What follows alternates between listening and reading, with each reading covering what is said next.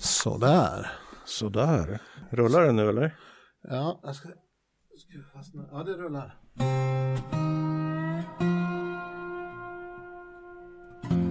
Den här podden heter Berman och Edman och den kommer handla framförallt om tv och 80 och 90-talet. Men vi kommer också att prata om en hel del annat. Vad är då tvs guldålder? Och det har vi egentligen vi har ju liksom två guldåldrar på det viset. För först liksom en nationell riks-tv som, som växer fram. Och, och, sen, och där är du liksom ändå med när den är väldigt stor och betydelsefull under 80-talet. Och jag kom ju inte in förrän kommersialismen började komma in i det hela. Det vill säga början på väldigt slutet på 80 och början mm. på 90-talet. Så vi har ju lite som olika längd på guldåldern.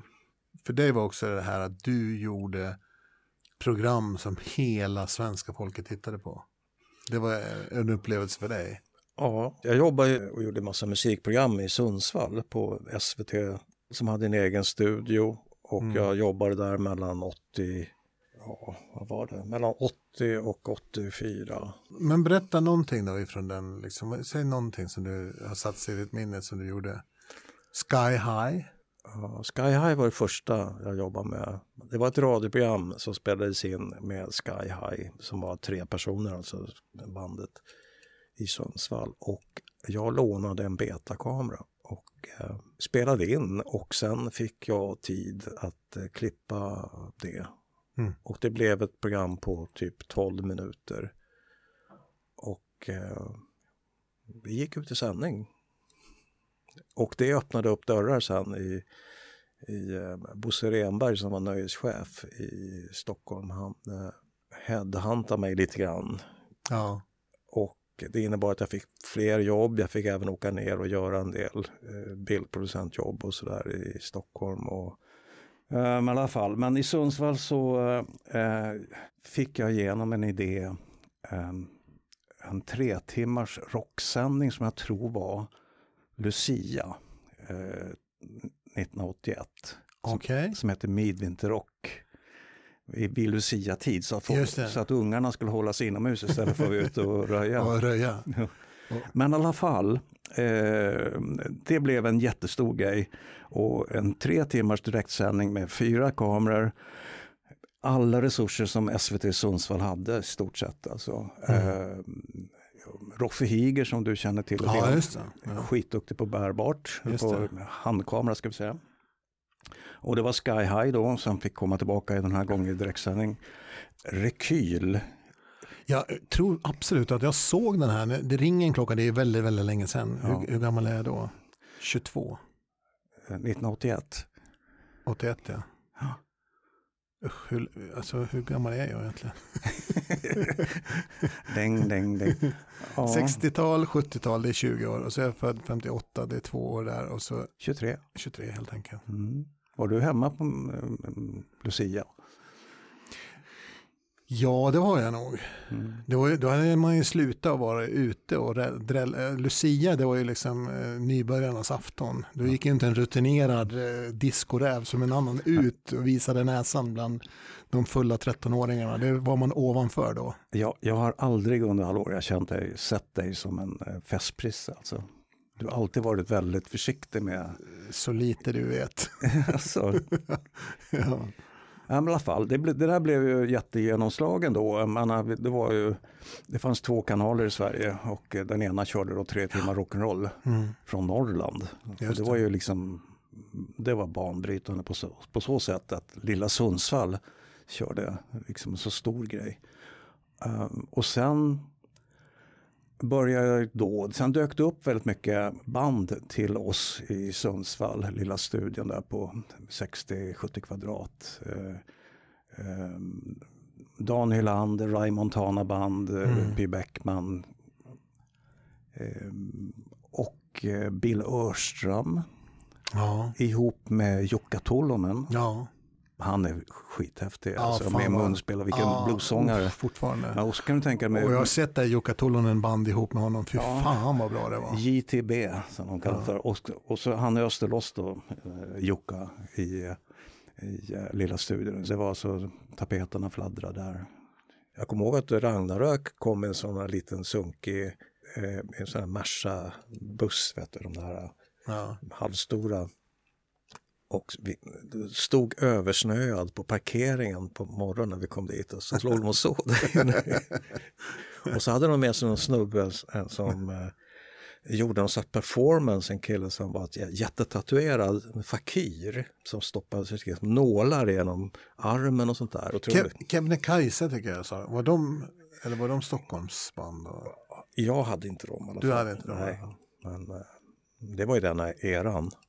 Ja, men jag tänkte just, men det, det var bara för att jag tänkte liksom det här Ragnarök och det kändes som lite folk liksom. Du vet, Ragnarök för mig, det är ju Bryngelsson. Just det. Och han var väldigt eh, häftig att jobba med. Han var också liksom så här, liksom, det där fixar vi, liksom, ge oss en, liksom ett urtag så får vi igång en starkare och kan vi starta bandet ungefär. Liksom. Det, var, det var väldigt skönt att jobba med dem. Och eh, Noise hade vi uppe där. Okej. Okay. När de var jättestora. Och eh, vi hade byggt upp en, en scen på, så här, av Europapallar. Och så tog vi in en publik på 30 pers.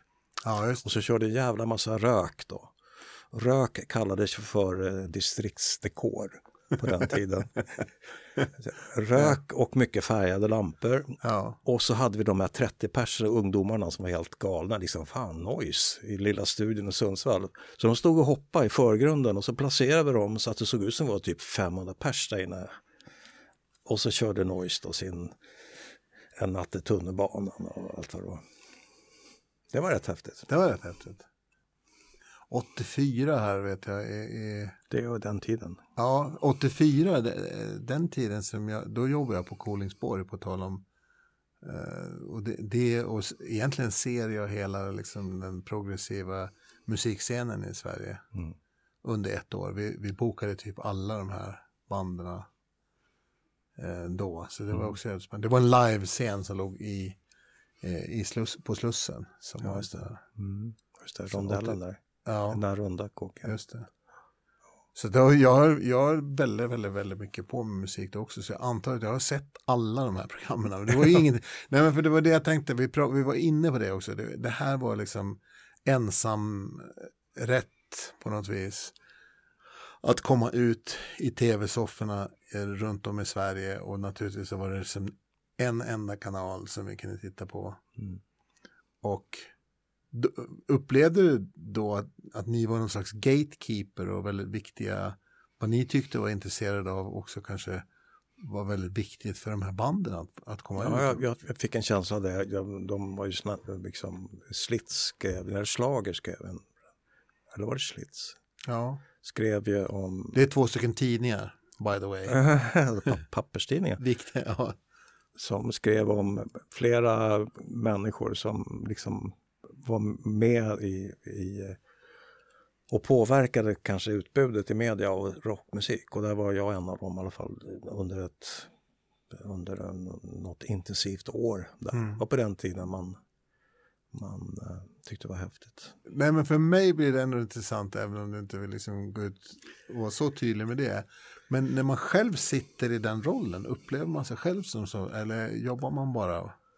Ja, alltså jag, jag gick ju runt till olika skivbolag och blev kompis med rätt många eh, skivbolagsmänniskor under en period mm. för att de ville att jag antingen skulle ha med band i Eh, produktioner eller visa deras videos i typ Metropolis. Ja, just det. Och det underlättar ju sen också när vi, jag och Tengner, Anders Tengner åkte till, vi var i USA, London mycket och en period och filmade mycket intervjuer och då var det liksom samma människor vi hade kontakt med. Det var mm. ju Warner och Sony och Sonett och allt vad de hette. De där. Jo men för, nu, nu nämnde du ett program här, Metropolis. Mm. Berätta berätta? För jag vet ju vad det är, men vad var det för någonting? Man kan säga det är ett program som innehöll intervjuer och reportage om artister, aktuella rock, popmusiker kan man säga. Och, eh, bland, ofta blandades reportagen, intervjuerna med de här artisterna med den aktuella musikvideon. Mm. Och redigeringsmetoden som jag använde mig av var att man började och körde kanske 30 sekunder av musikvideon och sen så gick man över i eh, eh, rapportagedelen och intervjun och musiken tonar bort i bakgrunden och sen eh, på ett visst ställe i snacket, man får inte tappa kontakten med låten. Va? Så att det fanns någon slags, på något sätt, någon slags eh, logiskt ställe tidsmässigt att nu måste man gå tillbaka i låten annars så har man inte rytmen i kroppen. Så att det kunde ligga och pulsera lite grann i början av snacket. Och sen gick man tillbaka med bild och ljud, fullt, full musik då. Och körde en bit till av, av musikvideon. Och ibland övergick det till en egenproducerad version av musikvideon med artisten i fråga som då mimade för mig och min kamera till Mm. låten. Men då var det min bild till musiken. Så att jag parasiterade på deras, skivbolagets musikvideo och gick över till att göra en egen variant, ofta i samma låt så att säga. Men nu pratar, alltså grejen är så här också, nu pratar vi liksom musikvideo som ett viktigt verktyg. För det här är också någonstans här som MTV föds och blir väldigt, väldigt betydelsefullt. Det var väl stort redan då. Ja, men då, då pratar vi vilket år då? 80? Ja, 88, 87, 86, 87, 88. Ja, för det är där någonstans som MTV liksom, för det, Mm. så, så minns jag det också som. Och det blev ju oerhört dominerande. Alltså man kunde ju inte existera på musikmarknaden om man inte släppte en video som hade chans att visas på MTV. Och, och hur gick den här? Sorry about the video, too bad about the song. Eller det finns någon sån här, kanske tvärtom. Att, att videon blev viktigare än låten. Eller att, Ja, eh, alltså det fanns ju videos som, som levde på att de var så, eller eh, det fanns ju låtar som levde på att de var så jävla bra videos. mm. Där låten var ganska me- medioker. Men framförallt så fanns det liksom ingen möjlighet att lansera sig så brett om man inte hade en video gjord. Mm.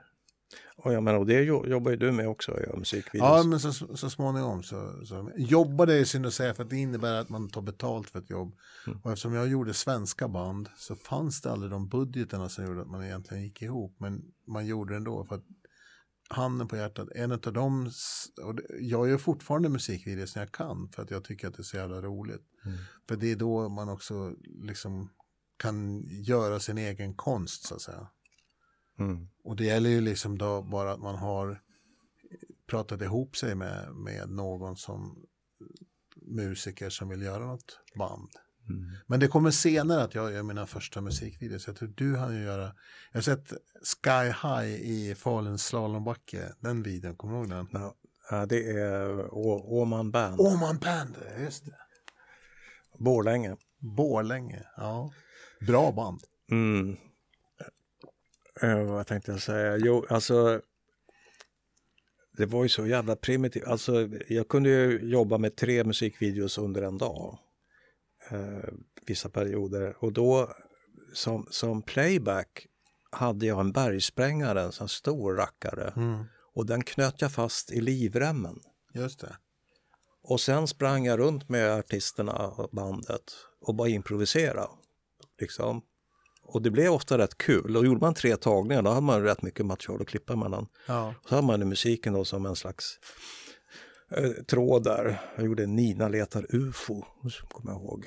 Mm. På bakgård. De hoppade in och ut ur soptunnor där och cykelställ. Det var Jättekonstigt. Ungefär som Be- gamla Beatles musikvideos, kommer du ihåg de där? Hard Day's Night och det. ja, just Det var det. mycket så här att titta fram bakom dörrar och sådär. Fan.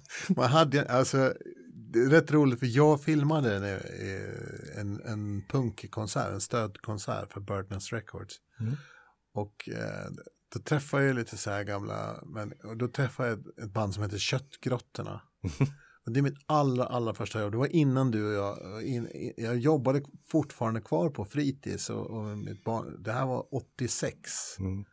86, 87 och då ha- hade jag precis liksom börjat bli intresserad av det här med kamera, gått en liten kurs på fritids och fått en VHS eh, som vi lånade från Happy hette han, eh, som var eh, trummis i bandet. Så Happy och jag, ja fan vi gör en video. Och så fick vi komma till hans fritids och testa, eh, fick ta den här kameran och och det var första och det, gjorde, det var ju inte så avancerat att klippa då, så jag tror vi hade tre eller fyra klipp i hela videon och resten gjorde vi så här, så här live-klipp med att folk gick runt och gjorde one-take så att det ändå upplevdes som klipp. Och sådana snabba panoreringar, sådana swipes liksom. Så att det, Ja, men...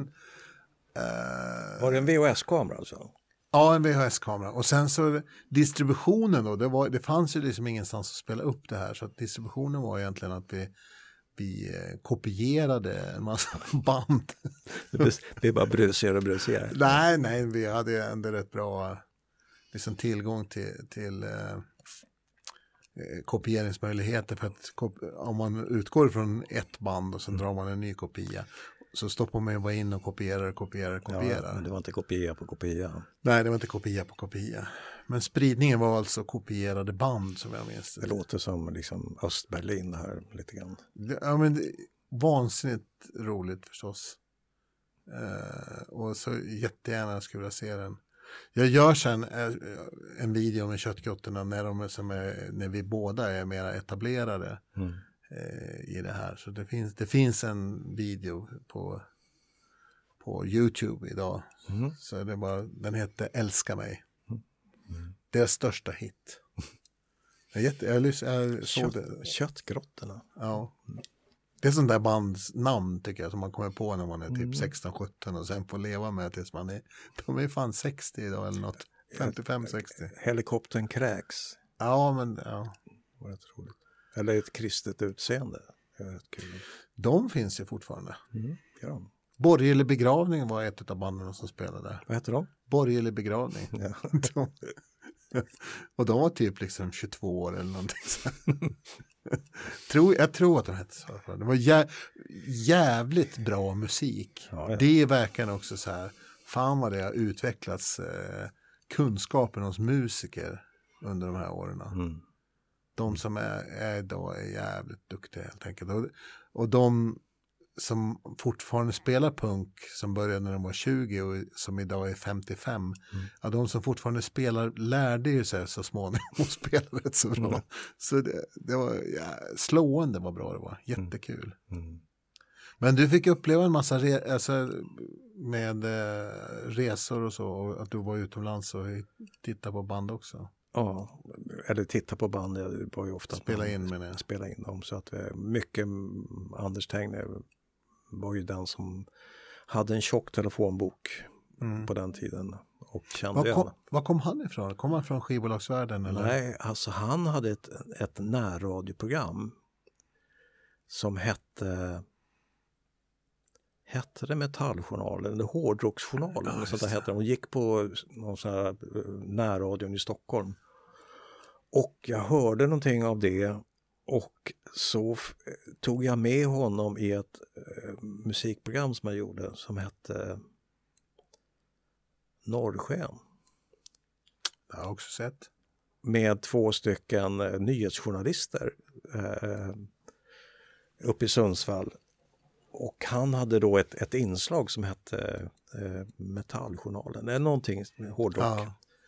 För han var och så- ju och- hårdrock... eh, Och, och då spelade in honom i, eh, i hans eh, lägenhet, eller han bodde hemma alltså, hos sina föräldrar i Hässelby tror jag. Så han stod där i någon trapp och gjorde på annonser till olika musikvideos. Och så körde vi massa Dio och Led Zeppelin Ja, och sånt det. där. Och det där blev ju så jävla populärt. Så han var med sen även live i programmet uppe i Sundsvall och på annonserade lite grejer. Sådär. Och sen gjorde vi Metalljournalen. Och det var det första svenska hårdrockprogrammet i tv då. nu, nu vet jag, men han lever, eller hur? Anders Tegne, ja. Ja. ja. Han är mycket yngre. Det låter, ja eller hur? Vi, men vi är i en ålder då man faktiskt måste fråga. Ja, men folk Så att dör. man inte så här, lever han? Så. Ja, men det låter ju som någon så jävligt kul om man kunde komma hit och prata. Ni måste göra jättemycket. Och, Anders Tegne, ja. Ja. ja. ja, Nej, men vi har jättemycket vi var ju på alla de där klubbarna och vi var hemma hos, eh, hos Motorhead och drack Jack Daniels och eh, var nog olagliga aromatiska eh, rökelser också tror jag. Och det var skitkul. Så han kände ju alla. Och eh, Metalljournalen då höll på med rätt många program och sen blev det gjorde vi sen. Metropolis var ju också Anders Tengner, mm. eh, så att säga programledare eller huvudreporter. Sådär. Och eh, sen började han på ZTV. Rätt mycket, gjorde mycket på ZTV också. Stämmer, han har varit betydelsefull för svensk metall. Han var, jättest, han var jättestor han, och nu är, skriver han ju böcker om den här tiden. Ja. Men han var ju eh, redaktör på, eh, vad heter det, Okej. Okay. Just det. Tidning, säger du, papperstidning. Papperstidning. det är så, the media is the message. Han, det där är också en spännande historia. Han var ju också den stackaren som fick sitta och ta skit för hårdrock i tv. Ja just det, den kommer jag ihåg den här intervjun. Ja, den här debatten med Sivert Öholm. Sivert Öholm, legendarisk. Och så satt de där då, Sivert Öholm och en, en grupp med eh, pedagoger och präster tror jag. Och alla trackar den här stackars Anders Tengner som är typ så här 18-19 år. Ja. Och alla är överens om att det han står för är fel. Och det är väldigt bra journalistisk tv, om man säger. Ja, det var en tribunal. Jag har sett det där inslaget. Det är fruktansvärt. Ja, usch, vilken mobbing alltså. Men det var ju det att de hakade upp sig på texterna, att de sjöng om djävulen och, och sånt där. I'm gonna drink your blood och sådana saker. Ja, det fanns rätt så avarter inom den där, eh, framförallt idémässigt. Ja, men det var liksom som att frikyrkorörelsen gav sig på honom på något sätt där. Ja, i alla fall så vet jag att de har haft någon slags upprättelse. Det finns något sånt här program om den i den här eh, Ja, det finns en serie av liksom, så här blir skivor till och så här, så här blir låtar till. I den serien så finns det den här intervjun om hårdrocken med. Ja, det, så finns, jag har gått flera serier om hårdrockens historia och allt möjligt. Så att uh, han har fått upprättelse med råge. Men vi hade väldigt kul i alla fall i, eh, i Metalljournalen. Och, eh, och det är någonstans mitten på 80-talet, 85, 86, däromkring. Mm. Och, så, så det här är, det här är din guldålder då? Det är min guldålder när det var liksom räkmacka, räkmacka på det sättet. För, men sen då när Sputnik kom in, när, vet du när Sputnik började? Sputnik, eh, Sputnik eh, producerades ju eh, av Strix tror jag. Mm. Och då satt jag på Strix. Ja, vi sålde in det till SVT. Ett svagt minne av.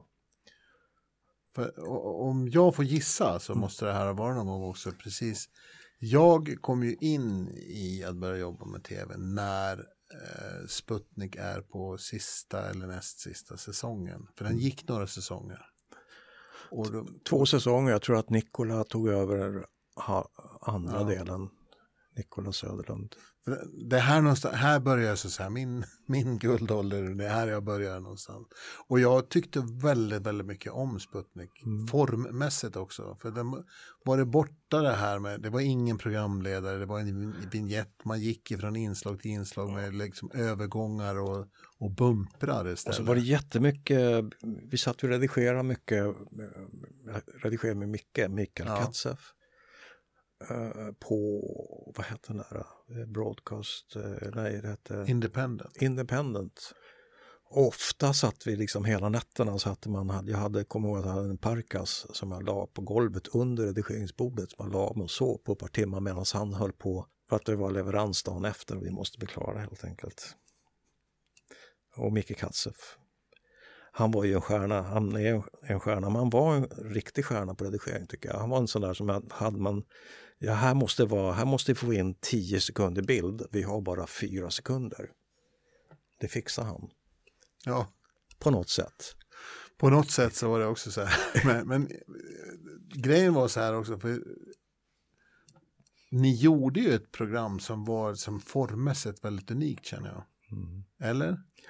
Var kom idéerna från? Hade ni några förebilder eller var det MTV eller vad var det som var något? Jag, vet inte faktiskt. Jag kan inte, jag kan inte ge något smart svar på det där. Jag tror att det var bara något evolutionärt som hände. Att det var en utveckling också lite grann att man blir lite nu har vi gjort det så länge, nu hittar vi på något nytt ungefär. Mer ja. att man drog ut linjerna lite till. Och, eh, det var väldigt fritt så.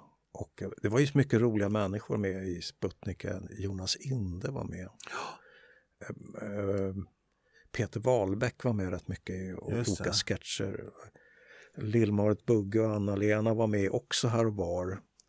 Jag tror nästan alla jag hade jobb, alla bekanta och sådär jag kände nästan var med på något sätt. Och du jobbar med det också eller? Nej, jag hann inte med det riktigt. Men det var i slutet på det här som jag kom in, jag lärde känna Nikola och sådär. Men, men jag hann inte med att jobba med det särskilt mycket. Eller, men det var ju som i, i den epoken. Mm. Och sen så gjorde ni Daily Live samtidigt också, eller?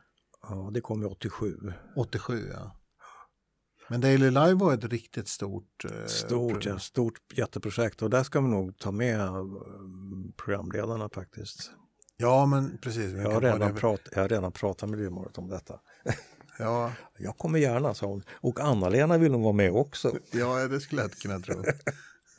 ja, men den gången får ni... Får ni då, då, sätter jag mig i kontrollrummet och lyssnar bara för det tycker ja, jag ni ska prata om. Jag tror att det, kommer, vi kan, det skulle vara kul om du är med också. Jag kan skicka in små frågor från kontrollrummet. Kommer med lappar sådär. Nej, jag har en uh, mikrofon där inne så jag kan liksom trycka ner Hallå. knappen. Fråga om... Uh, ja, just det. Fråga om den där klänningen i silver.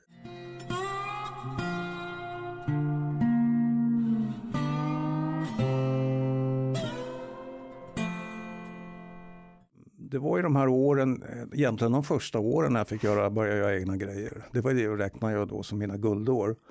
Och sen hamnade jag sen då nere i Stockholm på eh, kanal 1 Nöje då. Och eh, då började jag med de här stora grejerna som Carola. Och Ja. Uffe Lundell på Hovet gjorde jag nyårsafton och mycket stora grejer. Så att säga. Men, men det måste jag ju säga som har jobbat som fotograf med dig som bildproducent att jag har otroligt hög respekt för dig som musikbildproducent. Framförallt på ett sätt som idag inte används särskilt mycket, det vill säga det var ju hockey, det var inga repetitioner. Mm.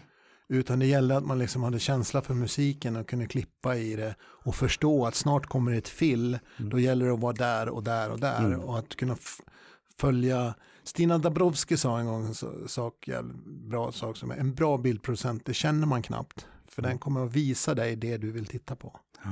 i en viss följd. Och där känner jag att ditt mästerskap låg. Liksom. Man fick se gitarren när den spelar solo.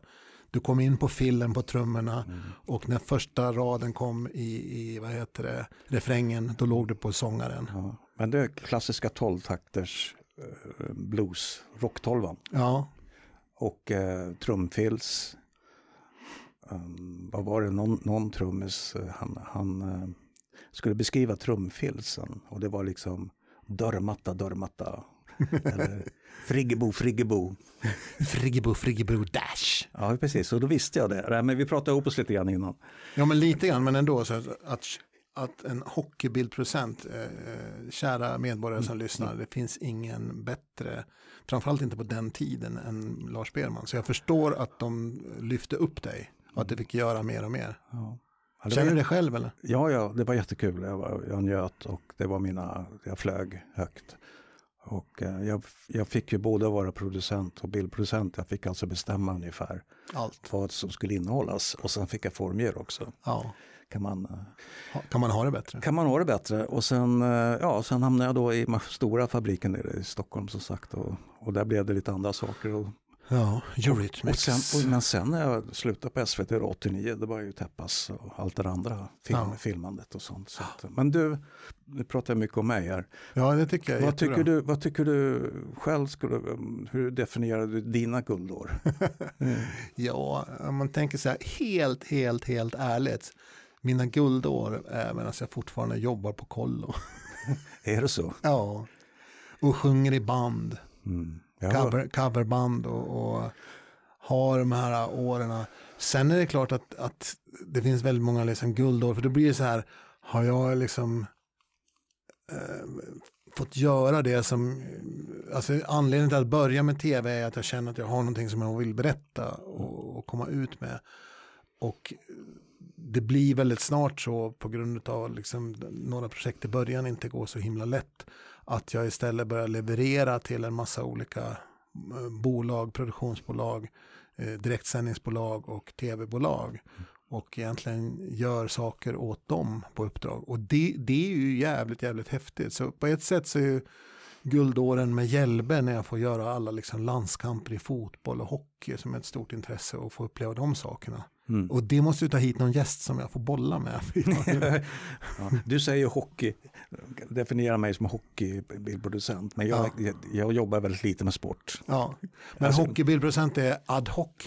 Ja, men att man improviserar. ja, men att man inte har eh, repeterat. Utan man, kör, man kör ju och klipper på känsla mm. utifrån att man, man kan läsa situationerna som kommer. För att som bildproducent, om ni inte har prövat det själv, så känns det ungefär som att sitta bakom skenande hästar då verkligheten går jävligt, jävligt snabbt. Mm. Och det är väldigt, väldigt svårt att eh, klippa i tid om man inte har förutsett vad som händer. Mm. Känner du igen det? Ja, ja. Oh, ja. Och då måste man om man är musikintresserad så måste man kunna formen av musiken så att man kommer att ligga rätt så man inte ligger ett steg, annars ligger man ett steg efter hela tiden. Ja, och man ska ju klippa på på takt här gärna. Ettan va? Helst. Ja. Uh, för att de första grejerna jag jobbade med, typ jag började planera mm. uh, uh, Midvinterrocken då som var min första stora live-grej. Mm att eh, jag skrev bildschema, jag skrev kamerakort. Wow. Och det, efter fem minuter så slängde jag dem bara. Ja, men det går ju liksom inte om det inte... Nej, men det var nybörjarfel där. Om man inte repeterar? Ja, men man kan inte repetera. Jag menar, om du tänker bluesrock då, som var min stora trygghet. Mm. Det, det, det, kan ju hända att de tar en vända till plötsligt. Ja, precis. Och, och en gitarrist, ett solo, så mm. nickar han och trummisen, jag tar en, jag tar en runda till. Ja, visst. Mm. Nej men vi pratade guldår. Så att guldår för mig det är ju dels de här sportåren som jag kör med Hjälbe. Men sen tar ju liksom de slut och sen kommer jag in i, och på ett annat sätt så är karriärmässigt guldår. Det är ju de här åren då jag är liksom projektledare för större och större saker och till slut så blir jag projektledare för millenniefirandet. Så då är jag liksom i smeten. Mm. Eh, där man liksom men, men då samtidigt så var det inte, jag har inte samma upplevelse att dig. Hade jag däremot fått klippa eh, musik, då hade jag känt så. Utan här var det bara ett jävligt, jävligt hårt arbete som var jävligt utmanande och gav väldigt hög status. Mm. Men, men konstnärligt så blev jag liksom dränerad och till slut så brände jag ut mig. Och fick lov att hoppa av. Det var så? Ja, så är det. Så, det, så att man kan se båda de epokerna som guldår. Ja, vad gjorde du sen då? Det var det bara de här... Äh, Efter det så, så, flyttade jag lite grann från stan och försökte se, försörja mig lite grann på egen produktion. Och då gjorde jag väldigt mycket små filmer till, till olika uppdragsgivare. Mm. Eh, och det, det var huvudsakligen det jag gjorde sen. Jag hoppade in på tv då och då eh, när det behövdes göra en, en liksom reality-serie här eller något inslag där eller någonting. Mm. Och eh, jag hade ju och, och, har ju liksom många, eh, på den tiden framförallt många som liksom frågar efter mig ibland. Men ju oftare man säger nej, ju längre ner kommer man på listan nästa mm. gång. Och sen när man har liksom sagt lite nej i en fyra, fem år, då är man liksom, kan du fortfarande filma? Va? Mm. Lever du? det går snabbt att försvinna ur branschen. Ja, jo, jo. ja men det vet vi ju båda två. Ja, nej men sen dess, så att egentligen eh, den perioden mitt i smeten där kan, kan, man se som en slags guldår. Men eftersom det slutade med utbränning och en rätt rejäl krasch mm. så känner jag ändå inte liksom att det var, det var Nej, men jag kommer ihåg också, jag blev ju faktiskt erbjuden att bli liksom biträdande programchef på TV3. Har du, Nej. Vet du om det? Nej. och det, ja, men det var därför att jag hade en, en av dem som var på toppen på i, en av Stenbecks favoriter som heter H.C. Ejemyr som under det här millenniefirandet till det så kom vi liksom nära varandra och vi hade, ja jag gillar honom som fan. Mm. Så han var ju nere på Gamla Stans Bryggeri ibland. Och, och eh, ni hade liksom genomfört det där, då tyckte han, fan Stefan, för då blev han chef på TV3. Mm. Och han var ju inte någon sån chef som, som liksom pekade med hela handen så att han sa, men kom dit, jag ordnar i alla fall en intervju till dig. Så jag kom dit på intervju, sen kom jag inte längre. Mm. Men, men när jag beskrev det här för någon så var det så här, det var ungefär som att känna, eh, känna att man stod på skatteskrapans topp med Stenbecks feta arm runt sin axel och han liksom mm. lutade sig in emot mitt öra och sa Stefan, allting det här kan bli ditt. Ja, du behöver bara bli ett svin. och, och uh, visst, då är man ju liksom i smeten, men samtidigt så var det inte riktigt det mm. som jag kände att jag kunde ägna mitt liv med. Och sen så hade jag inget val, för jag gick rakt in i väggen ett halvår senare. Ja. Pang. Mm. Så då bytte jag riktning. Är det så att framgång ofta kräver att man är ganska hänsynslös? Nej, det vet jag inte.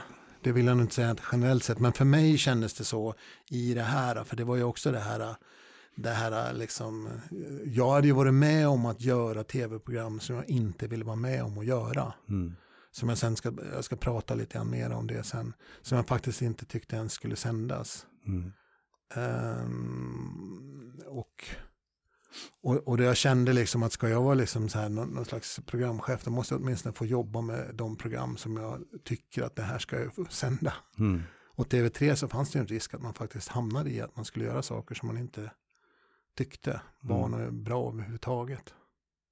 Men vet du att jag, jag, jag upplevde, jag tyckte det var så himla mysigt när du eh, tog in mig på eh, det här eh, direkt ifrån eh, Gamla Stans Bryggeri. Ja, men det är före. Det är före den här Är det före? Ja. Men, men då var jag på väg ut några år i alla fall. Jag, ja. jag, var inte i Stockholm, jag hade inte de här stora jobben. Alltså. Men just att jobba som bara kameraman. Ja. Att bara få jobba med bilden och vara i ett kollektiv som strävar. Och du satt i mitt ja. öra då och talade om att du Lasse spring för fan bort dit. Kan du, jag behöver bilder. Jag behöver... Oj, Det är ju liksom, det är så skönt för att man både Ja. Man slipper ansvaret på något sätt. Eller hur? Det visst, mm. visst är det en skön känsla att bara jo, få jobba med en enda uppgift ja. i, i, det hela? Ja, men jag gillar jättemycket att vara just kameraman och fotograf. Mm. Och redigerare. Men just det här som jag befann mig i då, i de här åren runt slutet på 90-talet och de första åren in på 2000-talet, då jag liksom befann jag mig i någon slags centrum av svensk tv-värld. Mm. Och hade projektlederijobb. Jag åkte ner och startade baren i Grekland. Jag var med och startade baren i Sverige. Mm. Jag var med och liksom satt runt om borden där vi diskuterade nya projekt. Jag var med och sålde in till tv-kanaler. Jag var liksom projektledare. Mm. Och det, det är en slags smet. Mm. Men jag, jag gick i väggen av det. Och jag, när jag ser tillbaka på det så känner jag inte att det var en lycklig period. Och det är därför jag inte kallar det med guldår på det sättet. Mm som lyckliga år, det var när jag var på koll. är det så? Det låter så tråkigt egentligen i det här sammanhanget. Att, att, att du på något sätt inte, inte jag menar du, ja, du kom ju konst, in. Jag är konstnärligt väldigt oförlös. Jag har gjort väldigt lite av det som är min egen konst. Det mm. här vi gör nu är min egen konst. Ja. Så länge vi orkar och tycker det att det är roligt. Det är på tiden, Stefan. Eller hur? Eller hur? Vi möts. Nu det var en fist bump. ja, vi kramas ibland också. nej, nej. Tack Stefan. Tack Lars.